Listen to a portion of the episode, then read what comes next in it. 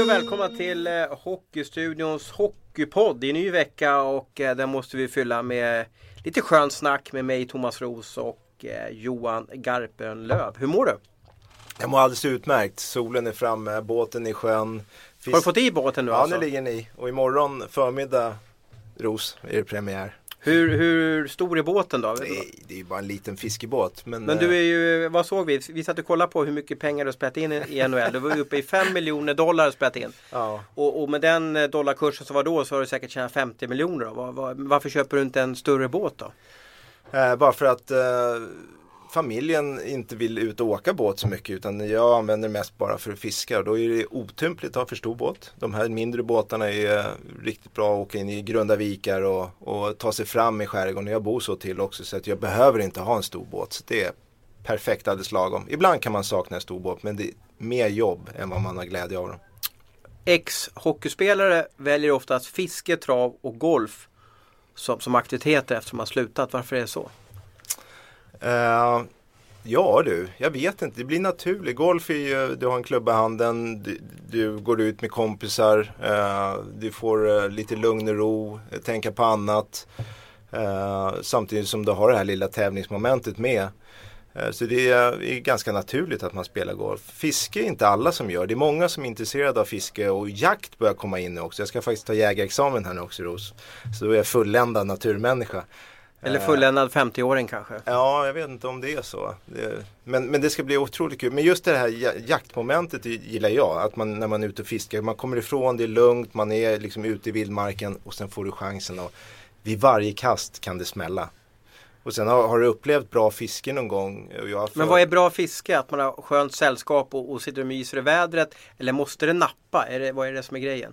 Nej, för mig är det, sällskapet är alltid viktigt men det, det, är inte det viktigaste utan det viktigaste för mig är att komma ifrån, komma ut i naturen och sen just den här spänningen att få liksom få fisken, att hitta fisken och, och, få kontakt med den och få upp den. Och är, är du ute mycket så får du ju sådana här dagar där det är grymt fiske, när det bara smäller hela tiden. Så att, och det är de dagarna du kommer ihåg och vill komma tillbaka till. Uh, så att, uh, men just upplevelsen tycker jag är, det är nummer ett. Ja, från fiske, vatten till, till eh, fruset vatten då. Vi ska ju prata hockey. Det här är ju ingen fiskepodd utan det här är faktiskt en hockeypodd. Och jag tycker vi slänger oss rakt ut det som jag tycker är fascinerande och det är ju den här eh, det som sker utanför SHL just nu. Karlskrona är klart för eh, SHL och Malmö ser ut att missa chansen igen. Då. Vi startar med Karlskrona. Mike Hellberg gick ut här och, och var lite kritisk till Karlskrona att på lång sikt får de svårt att hävda sig i SHL. Vad tycker du? Ja men han har ju en poäng i det här att, att självklart eh, om vi börjar, först vill jag gratulera Karlskrona. Jag tycker det är jättekul. Jag tycker vi ska ha upp och nerflyttning på något sätt i, i, i Sverige. Eh, och Pelle Hånberg där nere har gjort ett grymt jobb med laget. De spelar en positiv hockey. De har varit bäst över hela säsongen. Så självklart att de ska komma upp. Men ser man på det här på sikt så kan det vara så att eh, eh, ekonomiskt sätt att bedriva ett SHL-lag med, med de lönerna som är just nu så kan Karlskrona till slut hamna i en ekonomisk situation där de helt enkelt klarar av det och är tvungna att göra som många andra lag att de ja, antingen går i konkurs eller får göra rekon rekonstruktion.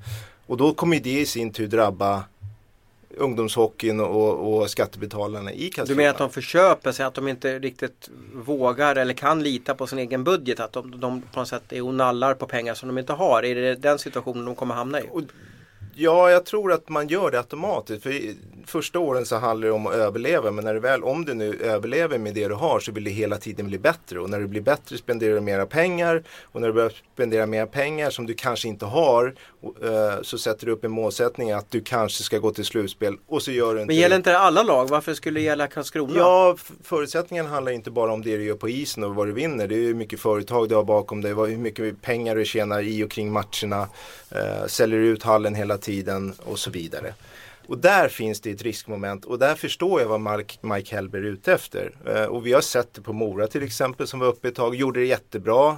Men över tid så klarar man inte av att, att, äh, ha laget. Och till, till slut så åker man ur och vad jag förstår så, så ja, med alla de utgifter som det innebär att gå upp i SHL så ligger man i skuld fortfarande och betalar på det här. Mm. Och det gör ju att liksom, verksamheten när du väl åker ur blir inte lika bra som det var innan. Men jag skulle vilja likna Karlskronas resa med kanske den som Växjö har gjort där Örebro. De har ju också gått upp ganska snabbt till, till Allsvenskan och halkat sig in i SHL. Men medan Växjö och Örebro, de har ju klarat sig bra. Ja, och de är väl lite större städer än vad Karlskrona är också. Eh, och de ligger kanske på eh, bättre till eh, geografiskt också. Karlskrona ligger ganska själv ute vid kusten. Det är 35 000 invånare. Eh, jag vet inte om man räknar hela området runt omkring och hur långt man går utanför så kanske det är 50-60 000. Och då ska du attrahera de här människorna, betala de här pengarna varje år hela tiden. Jag tror det är tufft. Jag tror att det är tufft. Men jag hoppas att de klarar av det och gör lika bra som Växjö har gjort och som Örebro har gjort. Men jag, men jag förstår vad Mike Hellby är ute efter. Och det, det, det ger det all rätt i det att de har ju en stor begränsning. Att de har en hall som tar 3470 eller vad det var för något. Mm. Det är max. Och då är det ju väldigt svårt att tjäna pengar när man inte kan ta in mer folk.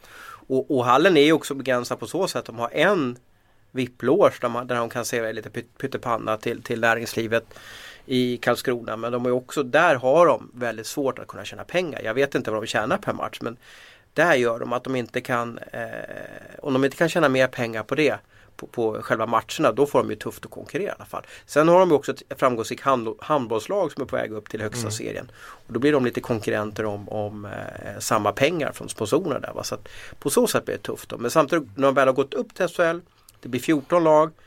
Det blir svårt att åka ur SHL eh, i framtiden. Nu får vi se hur det går för Leksand-Modo men de mm. har ju fått en fin biljett till någonting som kanske gör att de inte riskerar att åka ur på grund av att det blir en stängd serie.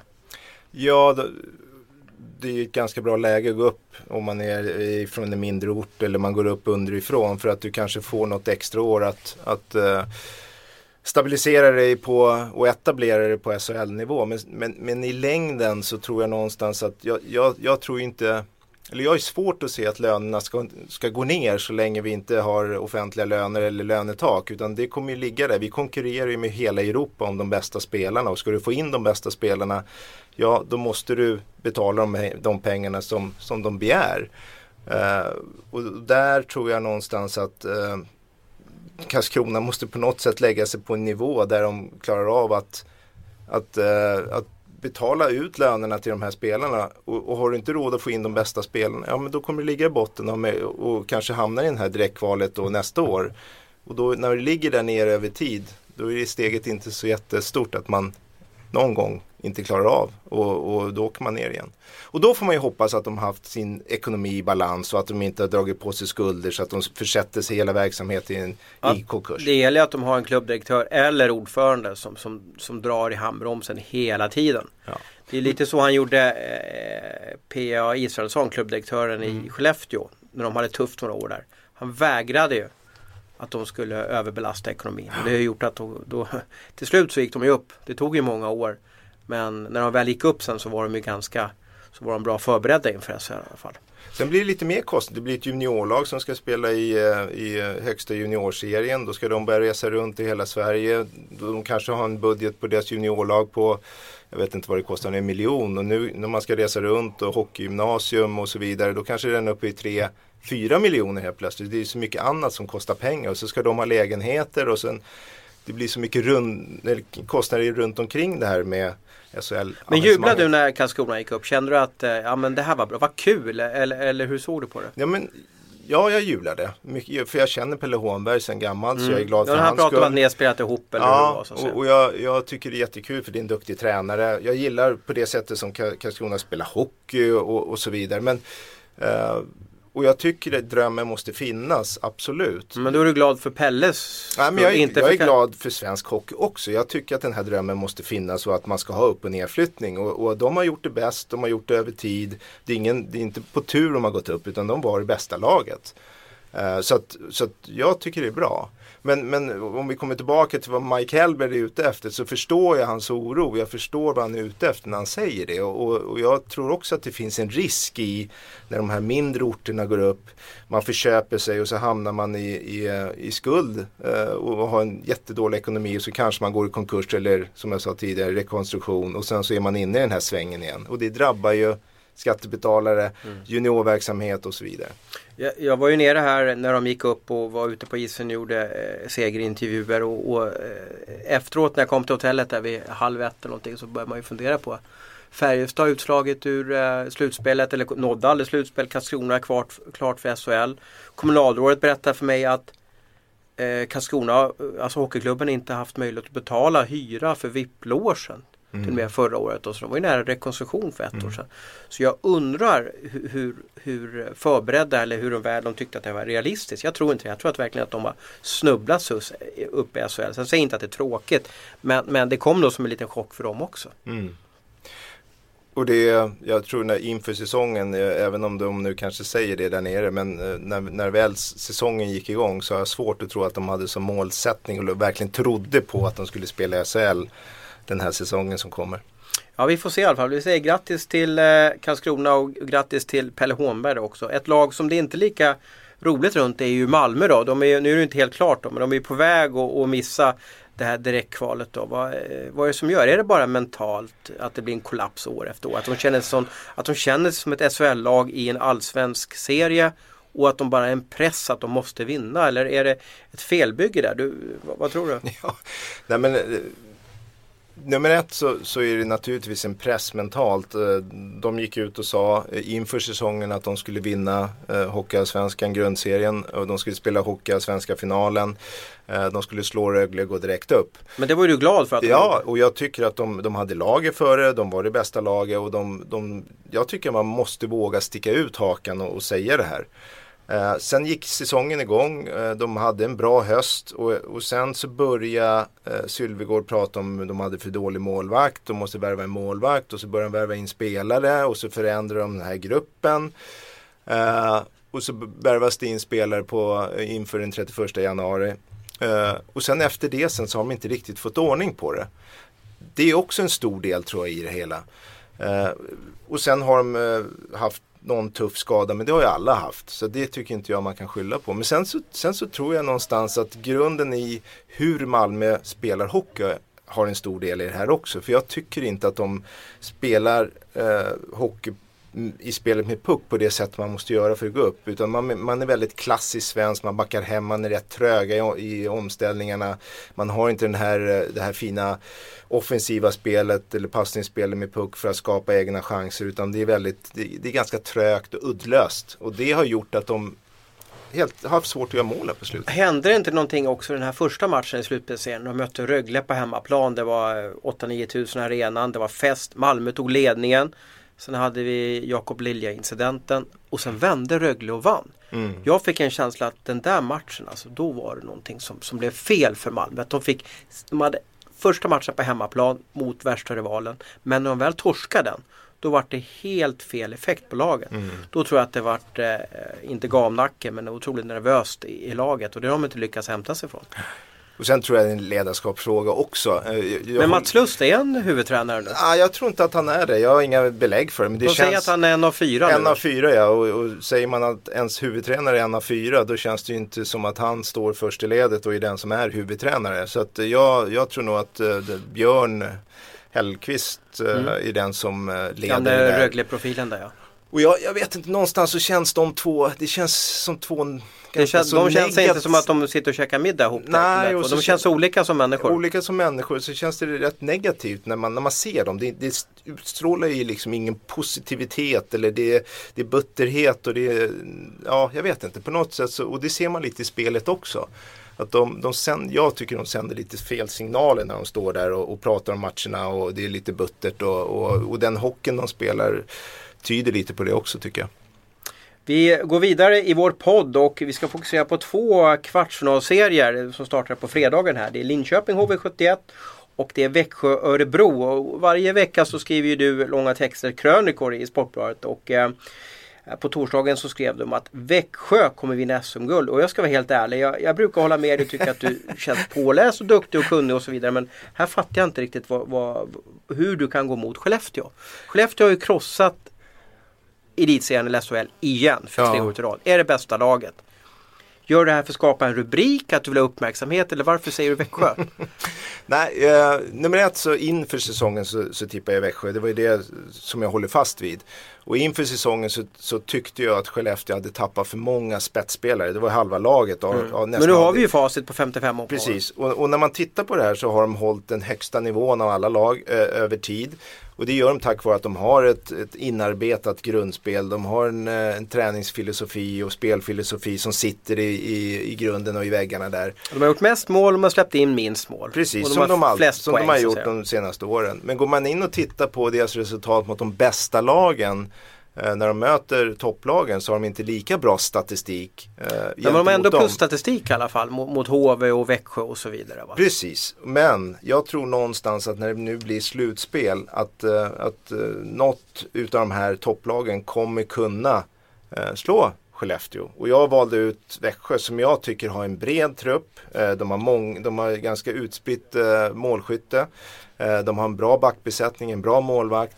De spelar stabilt tycker jag utan att de har varit uppe och verkligen spelat sin bästa hockey över tid. Eh, kanske lite på slutet har de gjort det.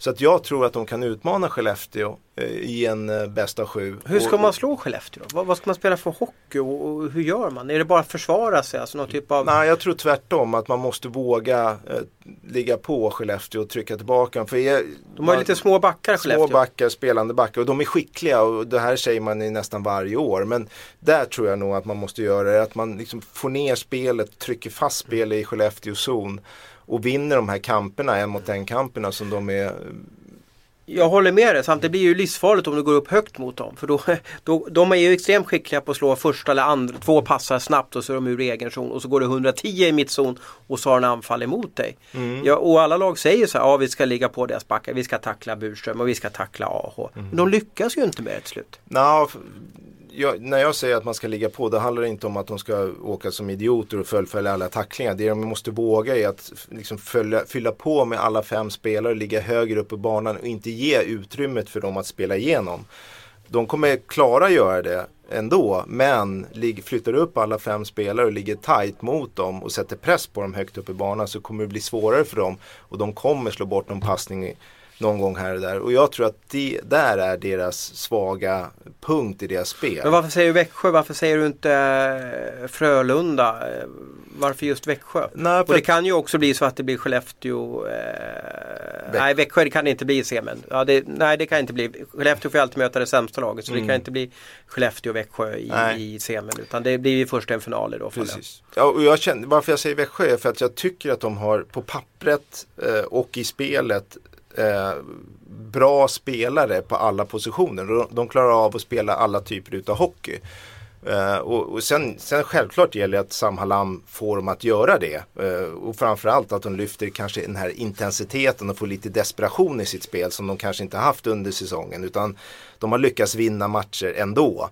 Och det tyder ju på ett, eh, att de har en bredd och en skicklighet i truppen och kanske en inre moral och styrka också som, som kanske inte lyser lika eh, lyser fram så mycket som, som, eh, som de själva tycker att de har. Men jag, jag, jag kände de 96 poäng, de är ett poäng bakom Frölunda som många tror ska vinna SM-guld. Växjö har en bra trend ska man veta också. Växjö alltså, sista fyra, fyra månaderna så är de kanske SHLs bästa lag tillsammans med, med Skellefteå. Skellefteå. Nilstorp har börjat storspela också efter hans år, eller något, det var ett eller två år han var i, i Dallas där och kommer hem igen och börjar liksom hitta spelet. Mm. Uh, han har ju vunnit förut och vet vad det innebär. Storlek på backar, uh, spelskickliga backar. Eh, de har lite tyngd på någon center där, Johnson som, eh, som kan gå in framför mål och styra. Så det, finns det, det är en främlingslegion, spelar det in på något sätt att de kanske inte har samma liksom, eh, täckskott för klubbmärket som kanske andra gör då exempelvis? Ja men det kan det göra, absolut. Eller, eller är det bara en mediabild det att, man, att, att struntar man i vad, vad man har för, för pass? Alltså jag, jag, om jag, det är ungefär som när jag åkte över och spelade NHL att jag ska säga nej jag vill inte vinna matcherna när det blir slutspel för jag kommer från Sverige. Jag, jag tror inte det handlar om det. När det väl blir ett slutspel och du spelar om ett SM-guld så kommer alla spelare som är i det laget göra allt för att för att gå så långt som möjligt och vinna. Det är väl gruppen, gruppen man kämpar Absolut, de förstår ju att vi, man, man liksom tar sin egen roll och sin egen egoism det, det, finns inte när det blir slutspel utan då går man in och tar den rollen man får och gör den till 100%. Och alla spelar väl för att vinna. Precis, så och sen är det så att skulle Växjö förlora nu, ja då kan man säga så att ah, de har för många utlänningar kan man säga som en ursäkt då, då och skylla på det. Och vi kan skriva om det, att det var problemet fast det kanske egentligen inte är det. Eh, jag, jag har ju sett svenska spelare vika ner sig lika mycket som jag sett utländska spelare vika ner sig när det blir slutspel. För det blir en annan typ av hockey. Och då handlar det om att ha rätt karaktär på spelarna som är där. Och det spelar ingen roll om det är en svensk spelare eller en utländsk spelare. Det som däremot kan vara skillnaden det är om du spelar neråt. Att du, du spelar en kvalserie. Där kan det vara lite oroligt att ha för mycket utlänningar. För de, då skiter de i, i laget. Utan okay, de, de har redan signat ja, med men Då klubb, kan ja. de bara gå vidare i sin karriär. De svenska spelarna spelar ju för, för klubben och för sin ära. För de kommer ju bo här i Sverige. Så att där kan det vara lite skillnad. Men när det blir slutspel då tror jag inte en sekund på det. Du är inne på det i din text där att det liksom är ett litet mentalt krig och så vidare. Hur kan man förbereda sig som spelare eller som lag inför ett slutspel? För nu är det en månad kanske eller, eller sex veckor av viktiga matcher. Hur gör man för att förbättra sin mentala styrka? Vissa... Och kan man det eller har alla människor en mental styrka och den kan du inte träna på? Ja, det är klart att du kan träna på, på din uh, mentala styrka. Det finns ju mentala tränare som är kopplade till lag som jobbar med spelare och grupperna för att liksom, uh, höja den. Och hur äh. tänkte du då inför ett slutspel? Hur, hur, hur, eh, gjorde du för att, för, för det är ju en press, det är ju en stress och det är en nervositet. Oj, mycket folk, det är viktigt och missar jag öppet mål så kanske fansen och sponsorerna blir arga på mig. Allt är ju så mycket viktigare nu. Hur gjorde du för att liksom bli starkare mentalt och, och klara av det? Här tror jag man tänker lite olika. Jag, jag satt faktiskt och funderade på det här idag när jag, jag pratade med en, med en, person om, om det här som har spelat själv också. Jag sa när jag tänker tillbaka när man kom till slutspel så var det ingenting om att det handlade inte om att man skulle förlora utan allting handlade om att vi ska möta dem, jag har den här uppgiften, jag vill vinna den här matchen, jag är beredd att göra vad som helst för att, för att vinna den. Eh, om det, i vilken roll jag än fick. Uh, och det är det som är själva grejen i ett slutspel. Positivt tänkande. Det blir bara positivt tänkande. Och det, där har jag alltid varit. Sen kan det vara så att Men det att, talar ju för lag som Örebro som, eller Brynäs som allt att vinna så att säga. Växjö och Skellefteå. Men Skellefteå, vad har de att vinna egentligen? Ja men alla har ju något att vinna för alla vill ju vinna SM-guldet. För, för att nå dit så måste du ju slå ut det lager du har framför dig. Och det här är ju också en sån här grej som jag tror att eh, alltså man, man kan alltid, när det ena laget, om det, det bättre laget förlorar så kan man alltid skylla att de klarar inte av det mentalt. Och det kan vara så, men jag, jag, tror man gör det för lätt för sig varje gång om man säger så. Att ja, det beror bara på eh, det mentala i, i en matchserie så här så han, han, det är ett mentalt spel ute på isen som, som är svårt att se uppifrån läktaren vad som händer. Om du hur känner, menar du? Ja, hur, om du känner dig starkare än dina motståndare, om du känner att du, du slår din motståndare eller om det känns som att man spelar mot sju spelare hela tiden, de är i ansikte på dig hela, hela tiden, du får inte spel att fungera. Så, så går ju det här upp och ner under en matchserie och det gäller ju att få det här mentala övertaget och det får du av tycker jag då. då om du, vet, om du har ett sätt att spela ut efter som alla kan. Det är nummer ett för det är, det, det är liksom grunden till allting. Och sen är det ju så att dina bästa spelare måste vara bäst när, när det gäller. Så att, eh, om vi tar Örebro nu till exempel som möter Växjö. Om de ska slå då måste ju Derek Ryan vara lika bra och, och dominerande. Ja precis och dominerande som han var i, i uh, grundserien. Klarar inte han av att göra det och driva sin kedja. Ja då flyttas ju, då, då försvinner mycket av Örebros spel. Mm. Hur, hur, tänkte du då när, i den här tystnaden innan ni gick ut på, till matchen? Alltså jag menar 45 minuter innan match när det blir tyst i ett omklädningsrum. Hur, vad hade du för tankar då för att boosta upp dig inför den här viktiga matchen? Eh, alla har ju sina egna rutiner som man har och det, det handlar ju om allt ifrån uppvärmning till hur man klär på sig, vilka, vilken, vilket benskydd och skridskor du tar på dig först och så vidare. Men allting handlar ju om när det blir slutspel tycker jag. Alltså man vill ju bara ut och lira. Jag, jag, jag kände liksom, jag vill bara ut och liksom känna publiken, känna, liksom få, få, eh, få göra det som jag vill göra eh, där ute på isen. Så det var liksom bara, allting var positivt kändes det som. Eh, slutspel handlar mycket om, eh, tycker jag, det spelar ingen roll var man kommer ifrån. Alla går in i ett slutspel och har allt att vinna. Uh, sen i matchserien så kan ju det här för, förändras lite grann att man hamnar i underläge och man känner att man inte når fram i sin taktik eller de stänger igen det som man är bra på. Och då måste man ju förändra det under matchserien. Men börjar man förändra då blir det ju oro och man byter ja, målvakt och då börjar ju de här som kanske är mentalt starka tänka och fundera ja, då... och sprida ne negativ energi i omklädningsrummet. Ja men då kan det hända grejer om man har en målvakt som släpper in allting eller du har du har ett sätt att du, vi ska spela på det här sättet och sen så hittar de en lösning på det och sen så händer ingenting från coacherna eller att de förändrar någonting för, för snabbt och inte har tålamod. Då kan det hända någonting och röra runt lite grann mentalt. Så i matchserien så kan det ju bli mentalt, eh, ett mentalt krig egentligen mellan varandra som, som är tydligt nere på banan men som är svårt ibland att se uppe på läktaren. Vi får se hur det går. Eh, du, du tror alltså vi att Växjö slår Örebro. Och sen har vi ju en andra kvartsfinalserien som startar på fredagen. Här. Linköping och HV71. Och där tror ju du att HV71 skräller om man nu ska kalla det för skräll att HV vinner en kvart då. Men ser man till tabellen så är det en liten skräll att de ska slå ut mm. Linköping då. Var, varför tror du på Andreas Johanssons gäng då? Nej, men nummer ett så tror jag att det där kommer bli en ganska tuff matchserie. Eh, de har stött på varandra tidigare. Det har varit grinigt mellan varandra. Eh, Ryan Reynolds här från Mint Mobile. Med priset på nästan allt som går upp under inflationen, trodde vi att vi skulle bring våra priser down. So to help us, we brought in a reverse auctioneer, which is apparently a thing. Mint Mobile unlimited premium wireless. Ready to get 30, 30, bit to get 30, bit to get 20, 20, 20, bit to get 20, 20, bit to get 15, 15, 15, 15 just 15 bucks a month. So, Give it a try at mintmobile.com/switch. slash $45 up front for 3 months plus taxes and fees. Promo rate for new customers for limited time. Unlimited more than 40 gigabytes per month slows. Full terms at mintmobile.com.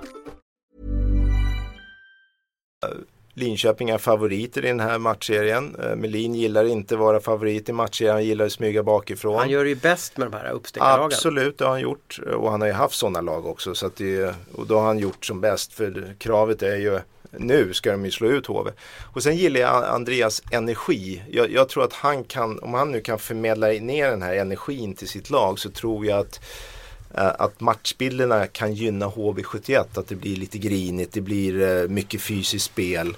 För om man tittar på Linköping så finns det en hel del spelare som är ganska mjuka tycker jag. Vilka då? då? Nej men jag tycker en sån som eh, Bäckman, jag tycker Junland är ganska mjuk, jag tycker Magnus Johansson, det är skickliga spelare med pucken men det, är inga fy, det gör inte ont att möta de här spelarna. Rahimi är ju den som, som sticker ut där och ger en liten tuff, hård spelare som, som HV eh, kommer få jobba med. Samtidigt som HV ska inte lägga ner, lägga ner någon energi på Rahimi. Han ska de bara låta vara och, och köra över de här andra spelarna. Uh, så att jag tror att backsidan, den där mjukheten kan, kan kosta Linköping lite grann. Det blir ju, den här matchen kommer handla lite om, om eh, stjärnorna i Linköping mot, mot, kanske, ja, HV har en del stjärnor också, men ett litet kollektiv i alla fall mm. i, i HV71. Och, och, Linköping har ju varje år nästan sedan jag började bevaka dem, sedan de kom gick upp till SHL, haft en superkedja. Det var mm. tidigare Mårtensson och, och, och Weinhandel Uh, och nu är det, ju, är det ju Jeff Tafe och McFlicker som är deras liksom superduo och gjort mm. över 100 poäng ihop. Uh, vad är det som gör, och de hade Albrandt också, ja, Larsson, ja, ja, Hjalmarsson ja. där. Uh, vad är det som gör att de bygger på superkedja men att i ett slutspel så funkar inte det så att säga. Är det för att det är så lätt att ta bort en kedja? Det är ju nackdelen när du har... Och varför tar man inte bort kedjan under grundserien då? Ja, då är man inne på det här lite med coachningen i, i varje match under en, under en grundserie. Att ibland så kan de svenska coacherna inte gå in och coacha lika hårt under en grundserie för man vill rulla på och man vill inte eh, förändra för mycket och fokusera på det andra laget. Men i ett slutspel så gör man det, då måste man göra det. Och då nackdelen då som Linköping har här mot HV det är ju att de har ju Brock Little, McFlicker och Tafe. Det, det är ju de som, som producerar mm. åt Linköping och vinner matcherna åt dem. Kan de få bort de här spelarna HV, då har ju HV fler offensiva spelare som kan producera och det är inte bara en kedja där. Så att, de... Men ändå, hemmalaget har ju sista bytet. Det kommer bli mycket tjuv och rackarspel här om, om jag förstår dina tankar rätt. Mm. Men ändå om, om Linköping har sista bytet i fyra av sju matcher då kan ändå liksom Roger Melin bestämma Absolut. Vilka han vill ut och möta och då, och då, är det ju Linköping som har trumf. Absolut och då är det ju, då är det ju frågan då, vill Roger Melin göra en, ett matching, matchningskrig mot Andreas Visar man sig svag då om man börjar matcha Ja, eller klarar spelarna av det? Om de inte är vana med att göra det här och börjar matcha femmer och plocka in och ut spelare. Vad händer då när, när matcherna drar igång och, och liksom de ska byta och så byter han och sen så fokuserar de bara på att byta istället för att spela hockey. Uh, och det är, det är jättevanligt tycker jag med svenska spelare att de är inte vana med den här direktcoachningen under matcherna som man, som man kanske att gör Det blir en oro att det man blir fundersam och då är vi inne på den precis, mentala styrkan Precis, då, då stör det eh, matchbilden för det laget. Så jag tror Roger Melin kommer kanske inte bry sig så mycket under den här matchserien utan tro på det han gör mer. Ja, jag har skrivit många, många texter där en tränare säger, eller en kanske ledande spelare, ja vi tog bort deras bästa kedja. Eller pratar man med andra sidan, ja vår första kedja blev bortplockad. Vad är bortplockad egentligen? Ja det är att du, du stoppar dina bästa defensiva Ja, men hur gör man det då? Alltså står och håller i dem på isen? Nej, du ligger bara nära, ger dem inte utrymme. Du, du, bry, du låter liksom de andra ha pucken som inte är lika skickliga. Eh, om, du, om vi nu väljer Tafe här till exempel så är det han som är motorn i Linköping. Det är han som Han gör sina medspel. Han ska Och hur mycket plockar man bort honom? Ja, att du, att du har två backar som är väldigt skickliga defensivt och du har en, kanske en center eller en ytterforward som får rollen att ligga nära och veta var han är. Så fort han får pucken så ser du till att du liksom ja, antingen att han inte får den här pucken eller att, han, att du ser till att han måste passa iväg den fortare än vad han egentligen vill. Det, det är som, och så är det konstant det här, det, så hela tiden, så han får inte ha mycket puck. Och när inte han har mycket puck då blir han frustrerad och då börjar han göra saker som han egentligen inte ska göra och sen så rullar det där på. Det. Och det är också det här mentala kriget som pågår som, man, som det är så svårt att se för dig och mig men som pågår hela tiden. Vilka defensiva killar tror du HV sätter på, på Tafe-kedjan där då? Har du en sån detaljkännedom om HV71 hur de tänker där då? Nej, jag, jag skulle gissa att eh, Ja, nej jag vågar faktiskt inte säga. Jag, jag är för dålig, eh, dåligt påläst för att veta hur Andreas tänker där. Jag, jag tror att han kommer ha ett backpar i alla fall som, som han eh, spelar mot dem, den, den kedjan. Eh, eller då, eh, McFlicker och Tafe där tror jag. Brock Little är lite annorlunda tycker jag än Tafe. Brock Little är en liten gubben i lådan spelare. Han, han kan spela med vem som helst och skapa något från ingenting egentligen. Han är skicklig målskytt Han är också. svårare att ta bort för att han är forward också. Han dyker upp lite, lite som Kane är för Chicago, att en liten fri roll och klarar av att, att uh, dribbla av de här killarna eller åka på ställen där ingen tror att han ska åka och sen göra någonting som, eh, som folk inte förväntar sig. Så han blir tuffare tror jag för HV att få bort. Vi får se hur den matchen går. Det är alltså bäst av, av sju matcher i kvartarna. Och vi ska väl passera förbi ett till stopp här också. Du hade, var lite nyfiken på, eller jag är nyfiken på dig Johan. Du ska få ta ut eh, när du hamnade i trubbel med en kanadensisk tränare i San Jose. Jag älskar den storyn. Du har dragit den många gånger och jag har, har, har lyssnat och njutit av den. Då. Men in, innan vi går in på, på vad som händer med dig i San Jose så ska vi stanna vid slutspelserien där alltså Malmö är, är, är jättenära och missa missa chansen att ta sig till SHL. Men det var ett stort tjafs i Karlskoga här där det blev bråk på, på uppvärmningen. Hur ser du på Liffertons agerande där, där, där han blev skogsgalen och utmanade hela Karlskoga? Varför gör han en sån sak? Jag försökte läsa på, jag försökte titta på bilderna också och vad som eh, uppdagades, uppdagade, liksom vad, vad, vad var det som gjorde att han var så arg. Och, från ena sidan så säger man att han körde på målvakten. Eh, och sen, Gistedt, ja. Gistedt ja. precis. Och sen från andra sidan hörde man att Gistedt körde på han. Så att Ja. eh, vad som är sant och inte sant. Han spelade inte en sekund i matchen sen då. Nej. Hur, hur kan han vara så uppe i varv när han vet om att han ska vara bänkad? Uh, menar du Lifferton? Ja. Ja. Nej men det är hans roll. Alltså han, han är ju kanadick. Han, han har säkert gått igång och han hoppas säkert att få spela och förbereda sig för att spela. Eh, och sen så händer det här. Och, och om det nu var han så, så är det ett sätt att försöka ändra matchbilden. Försöka göra någonting som upprör eller få igång sitt eget lag. Eh, det är naturligtvis inte okej att slås på en Ja, match. vad ska, om du fick bestämma över svensk hockey, vad, vad ska ske med Lifferton efter en sån här incident? Ja men de kan urskilja att det var han som startade och, och, och han var ju aktiv i slagsmålet men, men det ska han ju inte ha bli bestraffad för om det inte var han som startade. Om det är någon annan som slåss med honom, om han är bättre ska, så ska han bli bestraffad lika väl som den andra. Det är intressant case det här. Vet Absolut. du varför Johan? För att det här är alltså, det skedde ju innan match. Mm, Och det innebär att disciplinnämnden inte kan gå in och, och, och peka på den här incidenten utan det är tävlingsnämnden på Hockeyförbundet. Mm. Och tävlingsnämnden, om jag kan regelverket rätt, de kan inte stänga av spelare, de kan bara bötfälla klubbar. Mm. Så att du har ett ganska litet vapen när sådana här grejer händer, det tycker jag är jättekonstigt. För det här är ju en ganska stor skandal faktiskt. Ja men det är en skandal. Det håller jag med om. Och det händer så otroligt sällan. Det har ju hänt någon gång tidigare. Ja, har du varit med om det någon gång? Ja men jag, jag, jag är inte, har jag varit med det? Jag, någon sån här smågrupp har jag säkert varit med om. Men däremot har jag hört massor av stories i, eh, när jag spelade under min tid i NHL. Där de berättade om farmarlag eller juniorserier. Där de, där de inte ens en gång fick värma upp samtidigt. Eh, För att de slogs på matchuppvärmningen eller att de åkte ner och snodde motståndarnas puckar och så började de bli lite kaxiga. Då vart det liksom, fick de en rak höger så vart det liksom, för då är inga domare ute på Nej, isen. och då kan man ju, då är Då, det kan ju, det, då är det liksom då är det fri jakt. starkast vinner bara. Ja. Så. Och, och då, då har det ju varit så att de har delat på matchuppvärmning och så vidare. Men i Sverige är det ju jättesällan och jag, i Sverige har jag inte varit med om det. Eh, men eh, jag, jag tycker det, det är ju inte okej. Okay. Det är det ju inte, absolut inte. Och jag tycker att någon domare borde sitta och titta på det här under matchuppvärmningar. För det kan ju ske. Det är ju ändå puckar där ute och man, det, de här spelarna försöker vinna övertaget och störa motståndarna och det flyger någon puck hit och dit. Så att jag, någon domare borde sitta och bevaka matchuppvärmningarna för att kunna reda ut det efteråt. Men du matchvärmning då, vad finns det för knep där som man kan använda som lag eller spelare för att störa motståndarna? Jag har hört att man kan värma upp åt olika håll, man kan skjuta lite puckar åt andra hållet. Ja. Vad finns det för små? Nej, det är det som du säger, man kan skjuta lite puckar på folk, man kan åka efter den här, precis den här röda linjen så åker någon så liksom låtsas man åka emot den personen och då kan det bli att liksom han reagerar på det.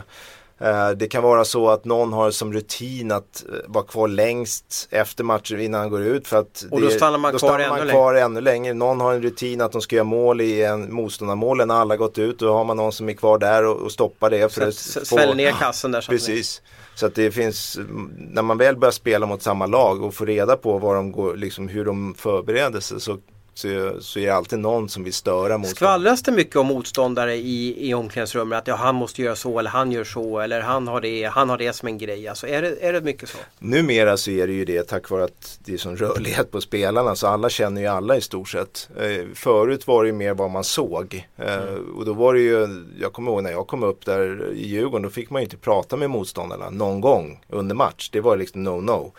Utan Varför då, då? Nej, det var ju motståndare. Du ska inte prata med dem. Alltså Även man tog, kände du tog dem. inte en fika med... Nej, nej, nej. Så var det i NHL när jag kom över också. Man pratade inte med motståndarna, ingenting. Utan det fick man göra efteråt sen, eh, ja, när man hade duschat och bytt om. Liksom. Så att, eh, och nu tycker jag de pratar med varandra hela tiden. Eh, Så att det har förändrats just hur man uppträder på isen. Jag såg en intressant grej på matchvärmningen när jag var på hockey-VM i Minsk. När Sverige mötte Ryssland i semifinalen så ställde sig det ryska laget upp på rödlinjen och bara glodde mot svenskarna. Det har jag aldrig sett förut. och då har jag lyssnat runt lite vad det var för varför de gjorde det och jag har hört två olika versioner. Eh, Och det som jag tycker låter mest trovärdigt är att det här är ett vanligt eh, förekommande bland Moskvalag när de möter landsortslaget KHL. En liten maktdemonstration kan man säga. Liksom. Att de vill visa, titta vi är mycket bättre på er, att de ska göra motståndarna oroliga. Har, har, du, har du mött den där uppvärmningstaktiken eller förstår du varför de gör så? här?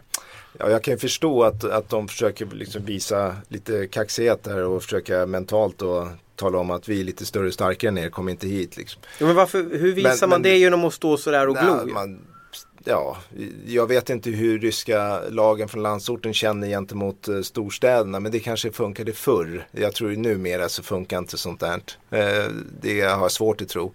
Och det är ju samma sak, men det här med att hota eller eh, liksom, som när jag kom över mina första år i NHL då skulle ju folk döda mig i stort sett i varje byte, i varje match. För att de visste att du var, var det stod garpolog ja, på ryggen. Jag, jag var europé och, och då kunde man hota det och då trodde de att jag skulle sluta spela eller bli rädd. Eller... Vad svarar du då om, om det kom den här äh, råbusen och sa I, I fucking kill you? Vad, vad, svarar man något eller, eller hade du någon sån här standardgrej Ja, som du... Från början så sa man ingenting. Eh, sen så tycker jag när- det varit mer liksom förstod det på det här då svarade det med liksom ja gör det då eller try me eller något sånt där. Då Vågar vet, man säga try me då? Ja men då vet man ju att en, om det är en slagskämpe som kommer emot den så kommer de inte släppa handskarna. För det, för det blir larvigt för dem att slå på en svensk. Det gör de ju inte. Sen har ju vi våra slagskämpar i, i vårat lag som kommer stå upp för mig. Så det, det är ju bara ett sätt att försöka liksom skrämmas. Eh, men det försvann ju ganska fort. Efter en fyra, ja, vad ska jag säga, första åren. Sen, sen slapp man ju det där.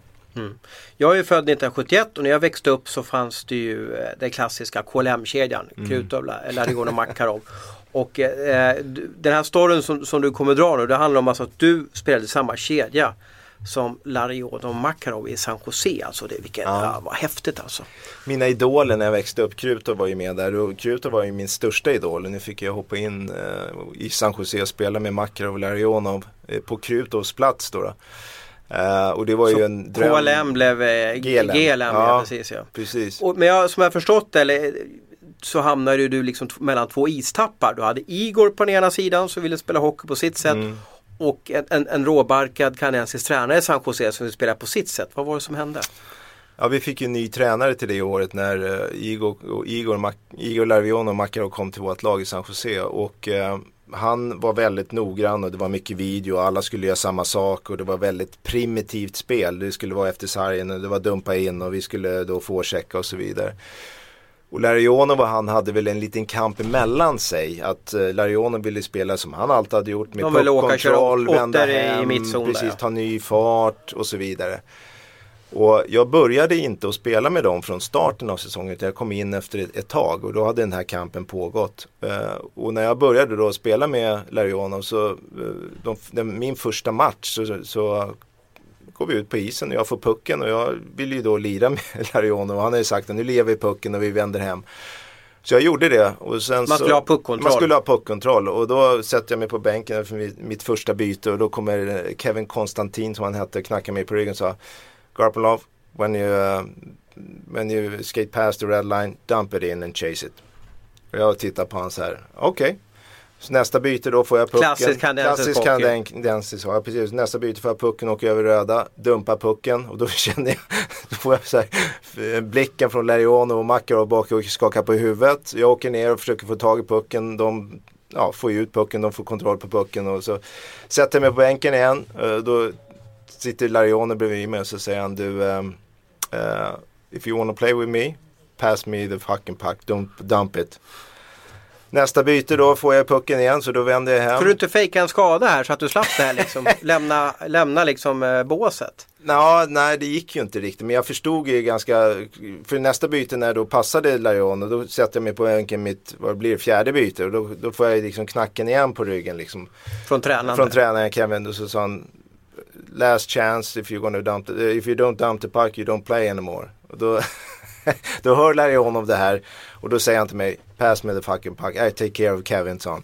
Och det, det är liksom, så jag spelade med... Jäkla pondusen hade Larionov ja, ja, ja, han vek sig inte. Han har ju tampats med Tishonov där under alla åren. Så han hade grym pondus. Och han, det, det kriget slutade ju med att eh, tränaren då, Kevin Konstantin sa inför hela lagen I don't give a fuck how Larionovs line play. You other guys play the way I wanted, sa han bara. Och sen lät han dem svara. Så under hela den säsongen så spelade jag ihop då med Igor och uh, Makarov. Så hade vi samma backpar också. Sandis Olsolinch och uh, Jeff Norton. Okej. Okay. Så vi spelade, alltid, ja, vi spelade alltid tillsammans och då spelade vi på vårat sätt. Uh, Men ville ju... du spela som, som tränar Kevin eller vill du spela som Igor eller vad hade du för liksom? Nej, jag ville ju spela naturligtvis samma som Igor. Det här vända hem och hålla i pucken och försöka vara kreativ och skapa. Och det, det vart ju ganska, eller för San Joses del var det jättelyckosamt för att eh, om man tittar på, jag tror Makarov gjorde 36 mål. Jag tror Sandis Olsson som back gjorde 26 mål tror jag. Eh, Norton gjorde 10, jag gjorde 18 och Igor gjorde väl säkert 22-23 mål. Så vi producerade jätte, jätte, hade vi inte producerat och gjort spela bra då hade vi inte fått spela så. så att, men äh, Igor var en riktigt, riktigt äh, det, det Vem hade rätt då?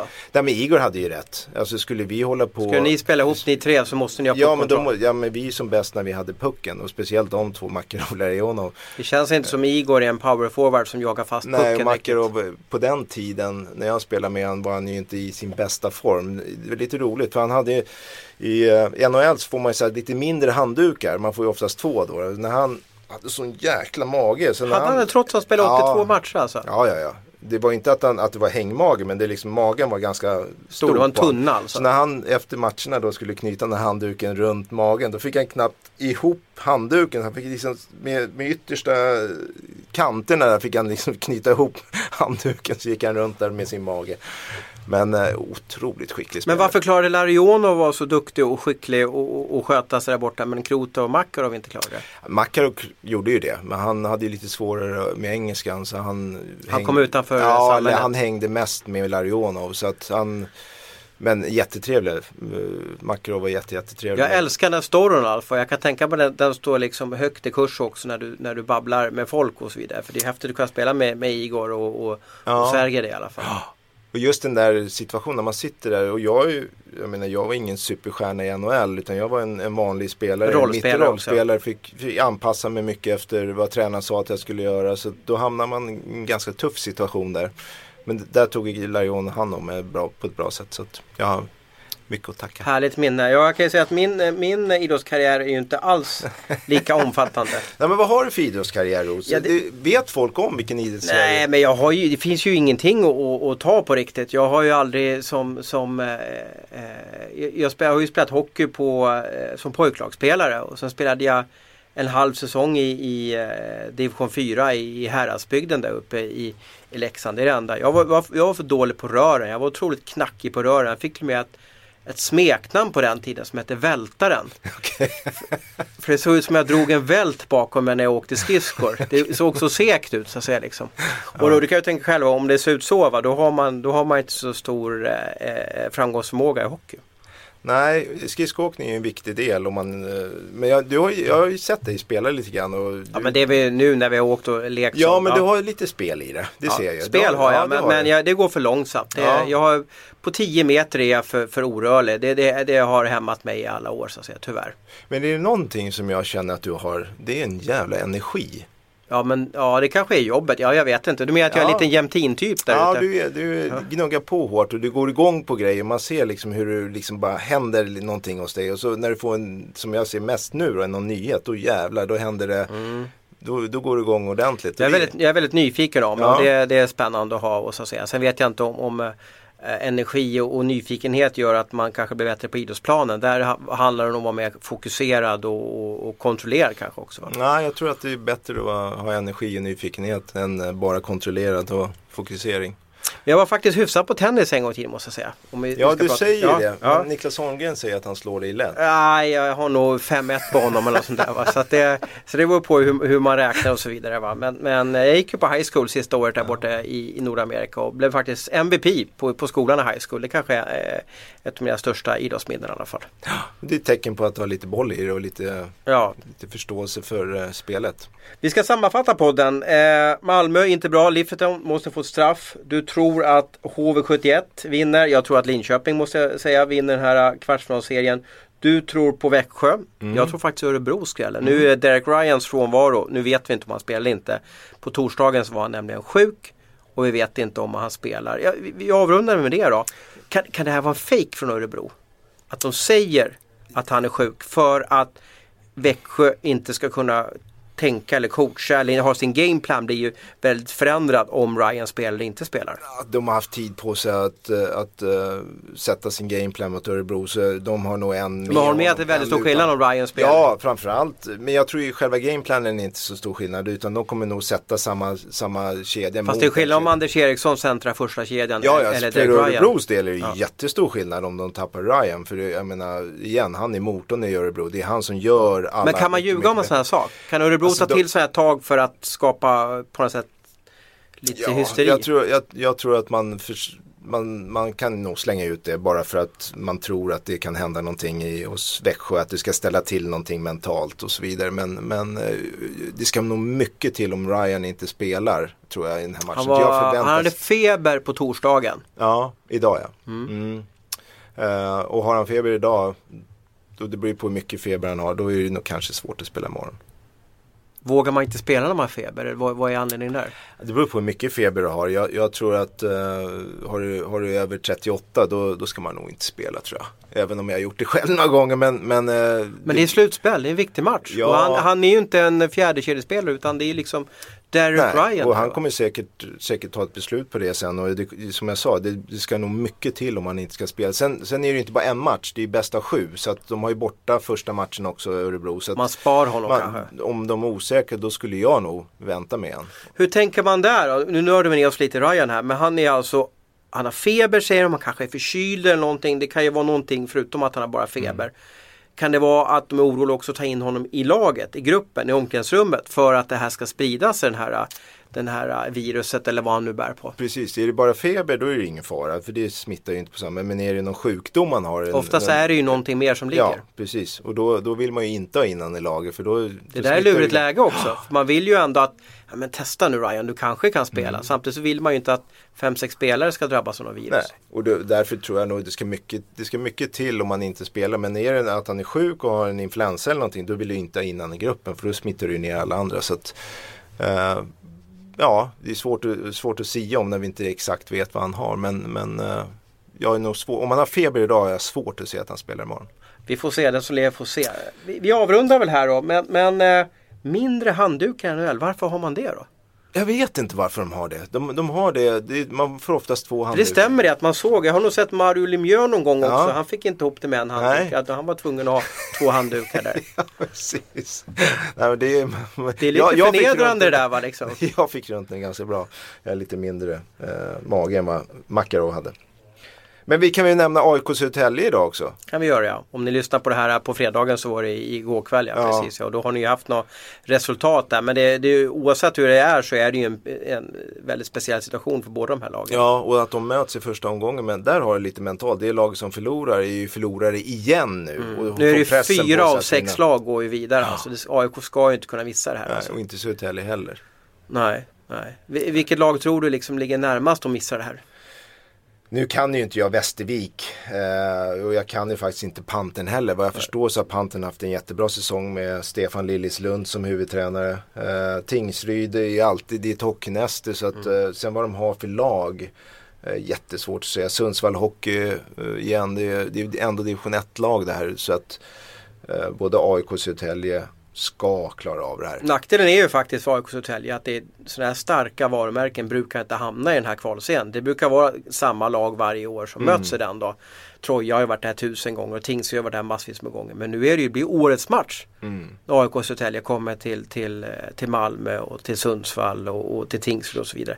Det blir tufft för dem att klara av att liksom att Oj, nu är det fest och det, det är bara galen stämning var vi än är någonstans. Alltså domarna blir påverkade. Ja, ja men så är det ju och det är det som är tufft för de här lagen som kommer uppifrån med en förlorande trend. Kanske lite mentalt svaga, bräckligt självförtroende. Och sen så förlorar de första matchen ska de åka ner till Västervik i en fullsatt hall. Eh, som, och möter ett desperat lag som har allt att vinna. Det, det är inte lätt. Nej. Vi avrundar med de orden eh, och eh, ha en underbar hockeymorgon nu. Det är ju hockeyfester varje kväll där ute. Ut och njut mer. Ha det bra, hej då!